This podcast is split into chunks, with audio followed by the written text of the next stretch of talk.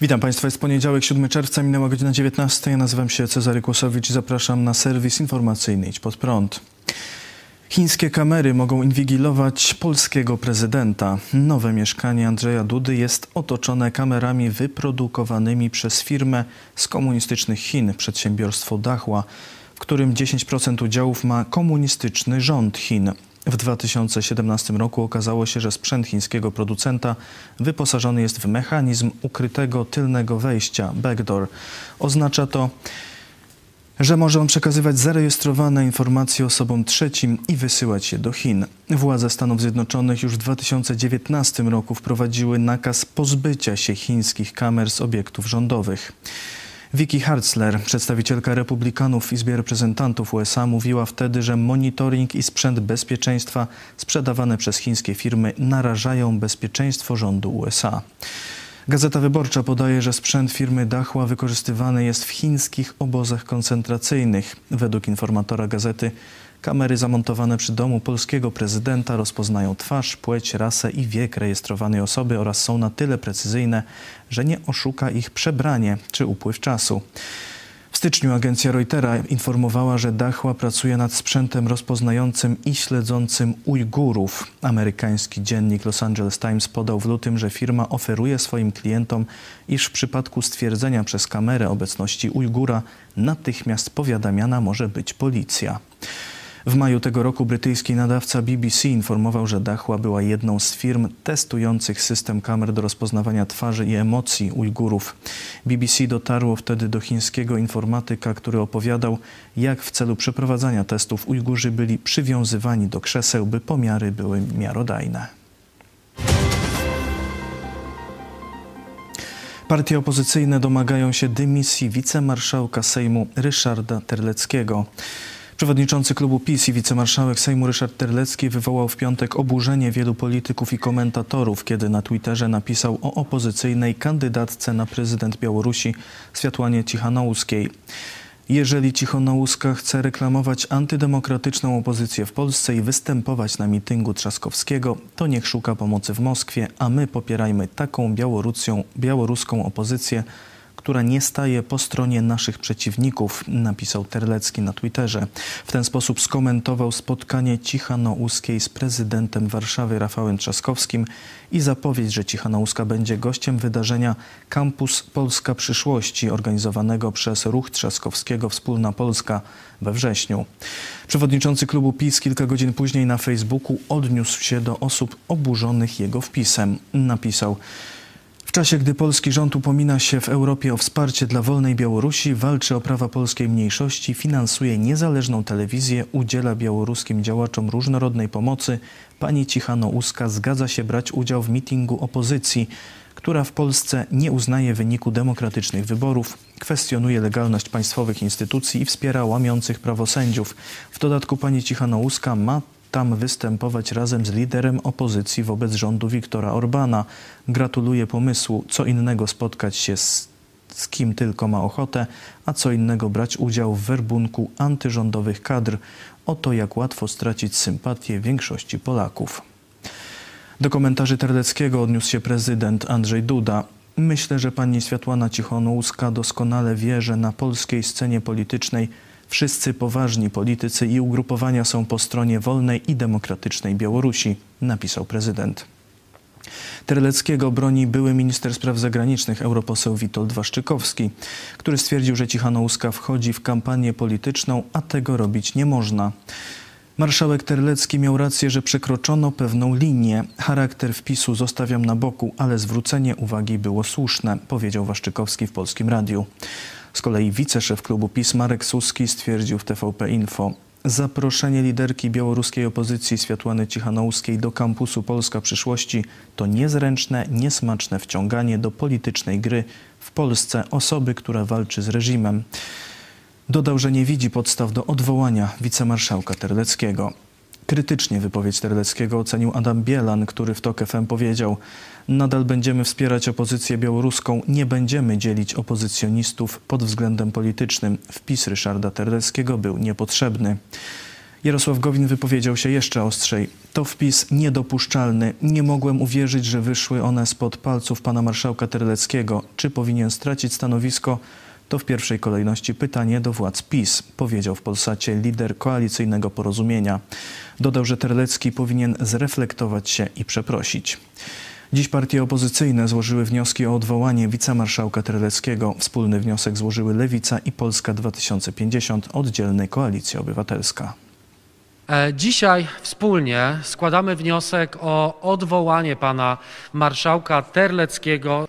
Szanowni Państwo, słowa marszałka Terleckiego są o tyle skandaliczne e, i o tyle szkodzące polskiej racji stanu, że to właśnie Polska obok Litwy to kraje, które są najbardziej aktywne w, we wspieraniu demokratycznej opozycji na Białorusi. Koalicji Obywatelskiej złoży dziś wniosek o odwołanie z funkcji wicemarszałka pana Ryszarda Terleckiego, przewodniczącego klubu PiS. Wypowiedzi sformułowane w przestrzeni publicznej w ostatnich dniach pana marszałka Terleckiego naruszają polską rację stanu, są sprzeczne z tradycją polskiej polityki zagranicznej, tą misją, którą od 30 lat realizowały wszystkie kolejne rządy wspierania opozycji demokratycznej na Białorusi za naszą wschodnią granicą, u naszych wschodnich partnerów. Wczoraj zakończył się siódmy zjazd widzów telewizji Idź Pod Prąd. Wydarzenie pod hasłem Polska i świat po chińskiej pandemii właśnie z powodu pandemii odbyło się głównie w formie wirtualnej. O przyszłości Polski i świata dyskutowali widzowie telewizji oraz szerokie grono ekspertów z Polski i zagranicy. Wśród gości zagranicznych byli Art Thompson z John Birch Society, największej antykomunistycznej organizacji na świecie, generał Ben Hodges, były głównodowodzący sił USA w Europie, Manian N, szef Epoch Times Europa i Elmer Yuen, hongkoński przedsiębiorca. Wystąpienia ich wszystkich, a także naszej korespondentki z Tajwanu Hanny Shen i pastora Pawła Chojeckiego, redaktora naczelnego telewizji Pod Prąd są dostępne na kanale YouTube Idź Pod Prąd. W sobotę odbyła się dyskusja z udziałem 14 gości, w tym czterech posłów Jana Krzysztofa Ardanowskiego, Lecha Kołakowskiego, Andrzeja Sośnierza i Dobromira Sośnierza oraz naukowców, lekarzy, przedsiębiorców, dziennikarzy, którzy wystąpili w trzech blokach tematycznych: ochrona zdrowia, gospodarka i społeczeństwo. Uczestnicy krytycznie oceniali reakcję państwa na pandemię zostało ujawnione to, że właściwie my nie mamy systemu zdolnego do skoordynowanego reagowania. Zobaczyliśmy jak w soczewce, jak na talerzu, że rzeczywiście bardzo brakuje nam rąk do pracy. Przypadało zbyt wielu pacjentów na zbyt małą ilość personelu medycznego. Kolejnym elementem, który wyszedł teraz w czasie tej epidemii, to kompletne inwestowanie służby zdrowia, specjalnie zakaźnictwa. Nie zgadzam się z tym, co powiedział profesor Simon, bo głównym problemem jest zła organizacja. Jeśli pozwolimy władzy łamać e, prawo z powodu sytuacji wyjątkowych, to rząd na pewno zatroszczy się o to, żeby tych sytuacji wyjątkowych było bardzo dużo. W bloku gospodarczym dużo czasu zajęło omówienie planu rządu zwanego Polskim Ładem. Niestety zbyt wiele obostrzeń zamroziło wiele branż i tu potrzeba rzeczywiście i nowego ładu, i programu odbudowy, żeby odbudować te stracone działalności gospodarcze. No, rząd y, Zjednoczonej Prawicy nie chroni gospodarki przed y, skutkami koronawirusa, tylko skutkami swoich własnych decyzji. Moim zdaniem y, w rządowym podejściu do gospodarki trzeba by zmienić rząd. Tylko żeby się nie okazało, że ten polski ład dla rolników będzie y, gwoździem do trumny. Nowy Ład to program, jak wydać pieniądze jeszcze pod szyldem działania niby humanitarnego. W ostatniej części debaty uczestnicy zastanawiali się nad problemem głębokich podziałów w polskim społeczeństwie. Jesteśmy społeczeństwem bardzo podzielonym. I w samym konflikcie nie ma nic złego, natomiast e, gorzej jest w momencie, kiedy ten konflikt e, tak bardzo polaryzuje nas. Dla mnie dużo ważniejszym problemem niż zakopywanie e, podziałów jest szukanie sposobów na to, żeby w Polsce była wolność wypowiedzi. To jest moim zdaniem bardzo wielki problem. Co zrobić, żeby próbować pokonywać podziały? Tak patrząc sam na siebie, to myślę, że by trzeba było zacząć od siebie. Być może w ten sposób próbować wpływać również E, na innych. Budować takie miejsca, gdzie będziemy rozmawiać poza bańkami informacyjnymi. Cała dyskusja jest oczywiście zamieszczona na YouTube telewizji Idź Pod Prąd. Polecamy. Rząd PiS będzie odbierać pozwolenia na broń. Ministerstwo Spraw Wewnętrznych szykuje nową ustawę o broni palnej, która ma być wprowadzeniem unijnej dyrektywy o broni. Z opisu projektu opublikowanego na stronie kancelarii premiera wynika, że część osób może stracić już posiadane pozwolenia na posiadanie broni. Nowelizacja ma wprowadzić kategorie pozwoleń na broń A, B i C. W kategorii A ma się znaleźć broń uznana przez ministerstwo za najbardziej niebezpieczną.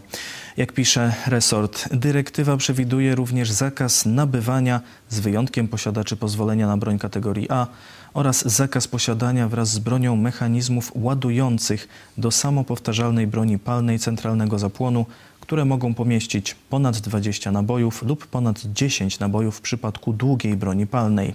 Przygotowana propozycja zakłada, że pozwolenie na broń kategorii B cofa się osobie, która posiada broń z dołączonym mechanizmem ładującym tego typu. Zakładane jest także wprowadzenie dodatkowej przesłanki do cofnięcia pozwolenia na broń, to jest gdy nie została ona oznakowana. Ponadto nowe przepisy mają nałożyć obowiązek przedstawienia raz na 5 lat orzeczeń lekarskich i psychologicznych na wszystkich posiadaczy pozwolenia na broń. Obecnie dotyczy to tylko pozwoleń na broń do ochrony osobistej, ochrony osób imienia oraz łowieckich. Projekt przewiduje też okresowy przegląd wydanych pozwoleń na broń. Zapowiedziane zmiany skomentował mecenas Andrzej Turczyn.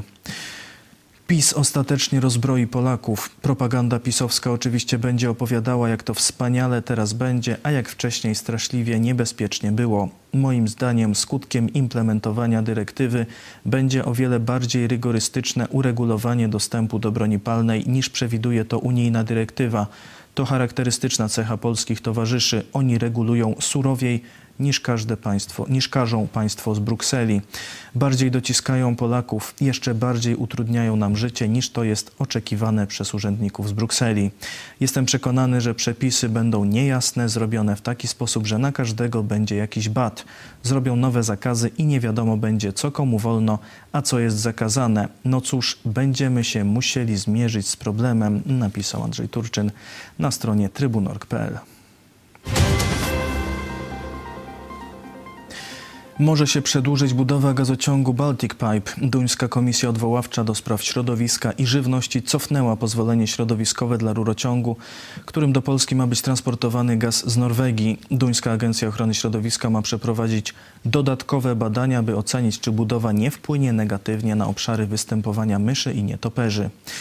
Bartłomiej Sawicki, ekspert portalu Business Alert, uważa, że decyzja jest zaskakująca, ale nie należy dopatrywać się żadnych wrogich intencji.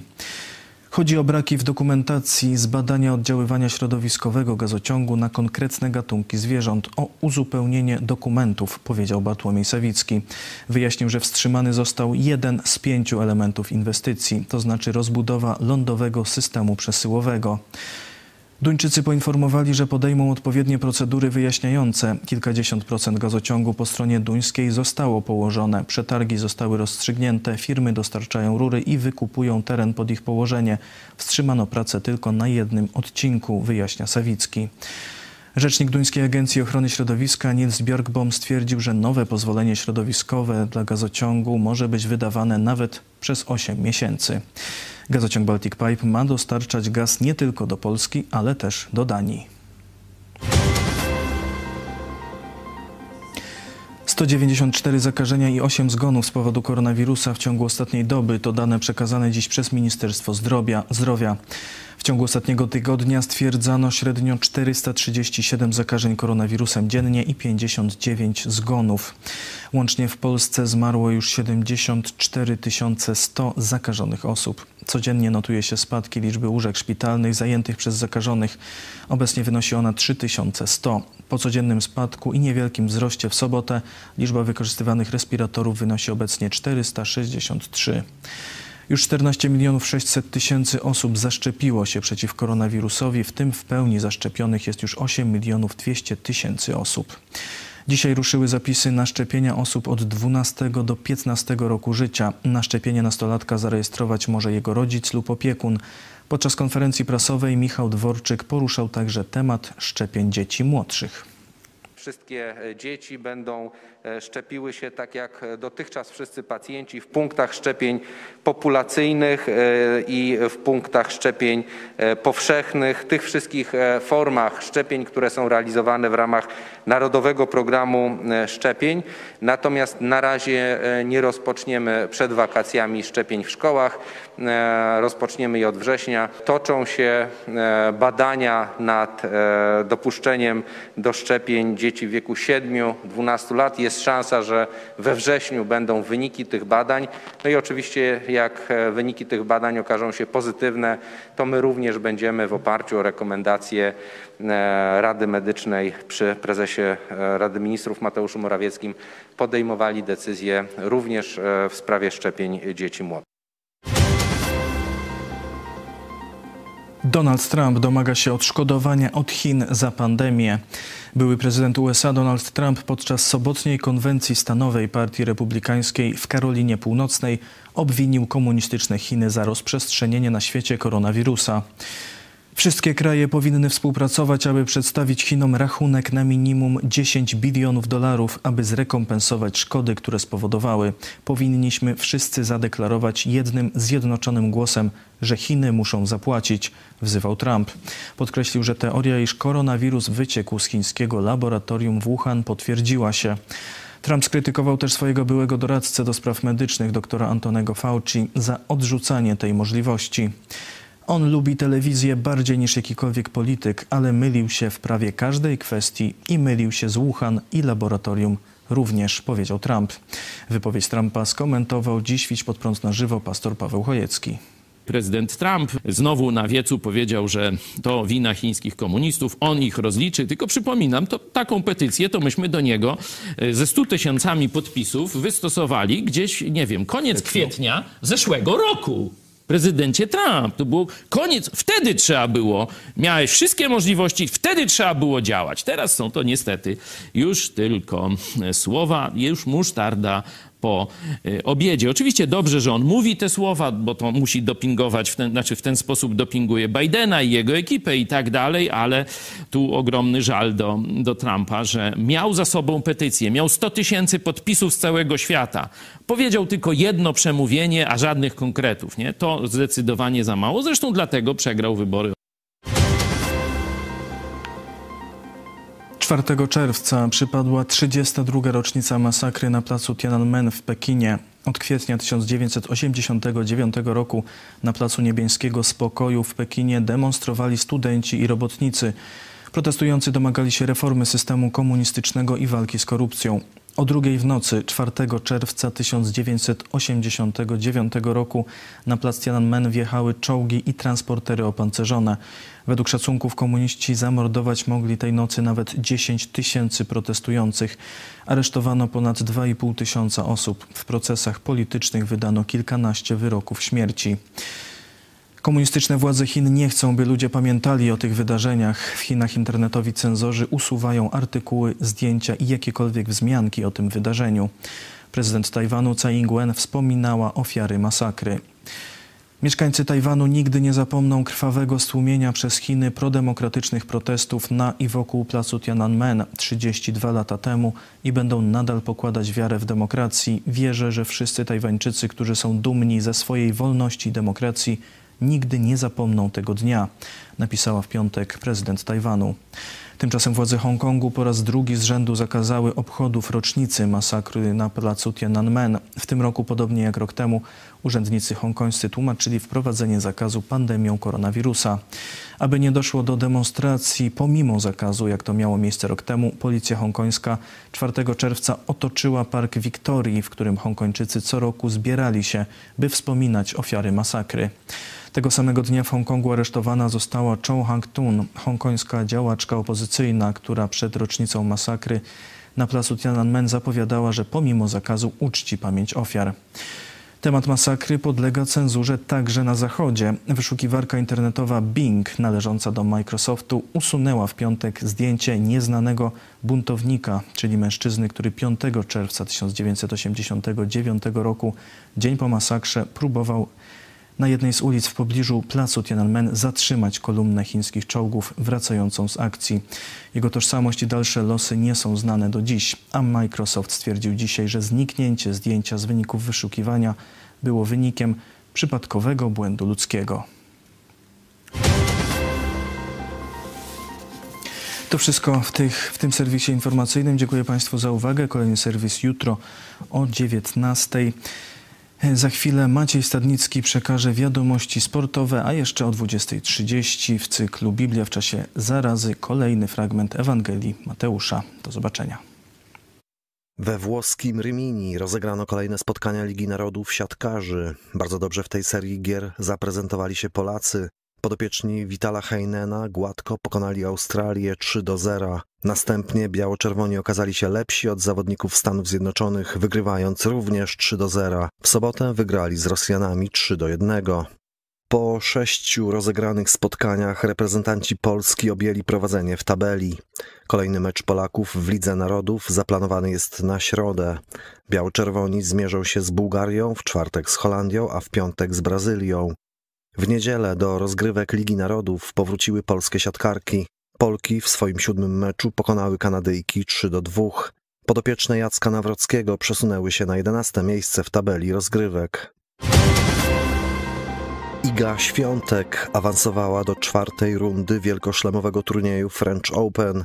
W trzeciej rundzie imprezy Polka okazała się lepsza od Estonki Anet Kontaveit, wygrywając 7-6-6-0. W najlepszej szesnastce imprezy broniąca tytułu na paryskich kortach świątek zmierzy się z Ukrainką Martą Kostiuk. Niestety na trzeciej rundzie zakończyła swoje zmagania we French Open Magdalinet. Polka okazała się gorsza od Tunezyjki Ons Żaber, przegrywając w trzech setach. Poznanianka sprawiła sensację w drugiej rundzie turnieju, w której pokonała notowaną na pierwszym miejscu rankingu WTA Ashley Barty. Australijka przy stanie 1-6-2-2 z powodu kontuzji poddała mecz. Zarówno Świątek, jak i Linet świetnie radzą sobie w turnieju deblowym. Obie Polki awansowały do ćwierćfinału imprezy. Dobre informacje dotarły z czeskiej Ostrawy, która była gospodarzem kolejnego turnieju World Tour w siatkówce plażowej. Dwójka Piotr Kantor i Bartosz Łosiak dzięki awansowi do najlepszej ósemki turnieju zagwarantowała sobie start na najbliższych Igrzyskach Olimpijskich w Tokio. W walce o półfinał imprezy Polacy okazali się gorsi od duetu rosyjskiego Stojanowski-Krasilnikow, przegrywając w setach 1 do 2. Wcześniej przepustkę do Tokio wywalczyli Michał Bryl i Grzegorz Fijałek. Na zakończonych w niedzielę w Poznaniu Mistrzostwach Europy w kajakarstwie reprezentanci Polski wywalczyli sześć medali. Na najwyższym stopniu podium stanęła Kanadyjkarka Dorota Borowska, która złoty medal wywalczyła w sprincie na 200 metrów. Srebrne krążki wywalczyły kajakarki Karolina Naja wraz z Dorotą Puławską na 500 metrów oraz Dominika Putto wraz z Katarzyną Kołodziejczyk na dystansie 200 metrów. Na drugim stopniu podium stanęli również kandyjkarze Arsen Śliwiński i Michał Łubniewski na dystansie 200 metrów. Brązowe medale zdobyły Marta Walczykiewicz oraz Martyna Klat i Sandra Ostrowska. Bardzo blisko zdobycia brązowego medalu na 1000 metrów był niedawny gość telewizji Idź Pod Prąd, Tomasz Barniak, który wraz z Wiktorem Głazunowem przegrał walkę o brązowy medal zaledwie o 5 setnych sekundy z osadą rumuńską. W Rydze zakończyły się hokejowe Mistrzostwa Świata Elity. W finałowym spotkaniu Kanadyjczycy pokonali po dogrywce Finlandię 3 do 2. Tym samym ekipa z Ameryki Północnej zrewanżowała się ekipie fińskiej za finał z poprzedniej edycji. Dla hokeistów kanadyjskich to już 27. Mistrzostwo Świata w historii. Brąz zdobyli hokeiści Stanów Zjednoczonych, którzy w meczu o trzecie miejsce nie dali szans ekipie niemieckiej, wygrywając 6 do 1. W niedzielę zakończył się kolarski wyścig Kryterium Dudufine. Jednym z bohaterów imprezy został Mark Padum. Młody Ukrainiec odniósł w sobotę pierwsze zwycięstwo w zawodowym peletonie. Urodzony w Doniecku zawodnik w wywiadzie po zakończonym etapie powiedział: Po ostatnim roku myślałem, że może kolarstwo to nie jest mój sport. To jest niesamowite. Chcę podziękować Jezusowi i podziękować mojej drużynie, która we mnie wierzyła. Padun potwierdził swoją wysoką formę, wygrywając również ostatni etap wyścigu. Na mecie podniósł ręce ku niebu, dziękując Bogu za kolejne odniesione zwycięstwo. W klasyfikacji generalnej najlepszy okazał się Richie Porte z Tasmanii. Padun był 36.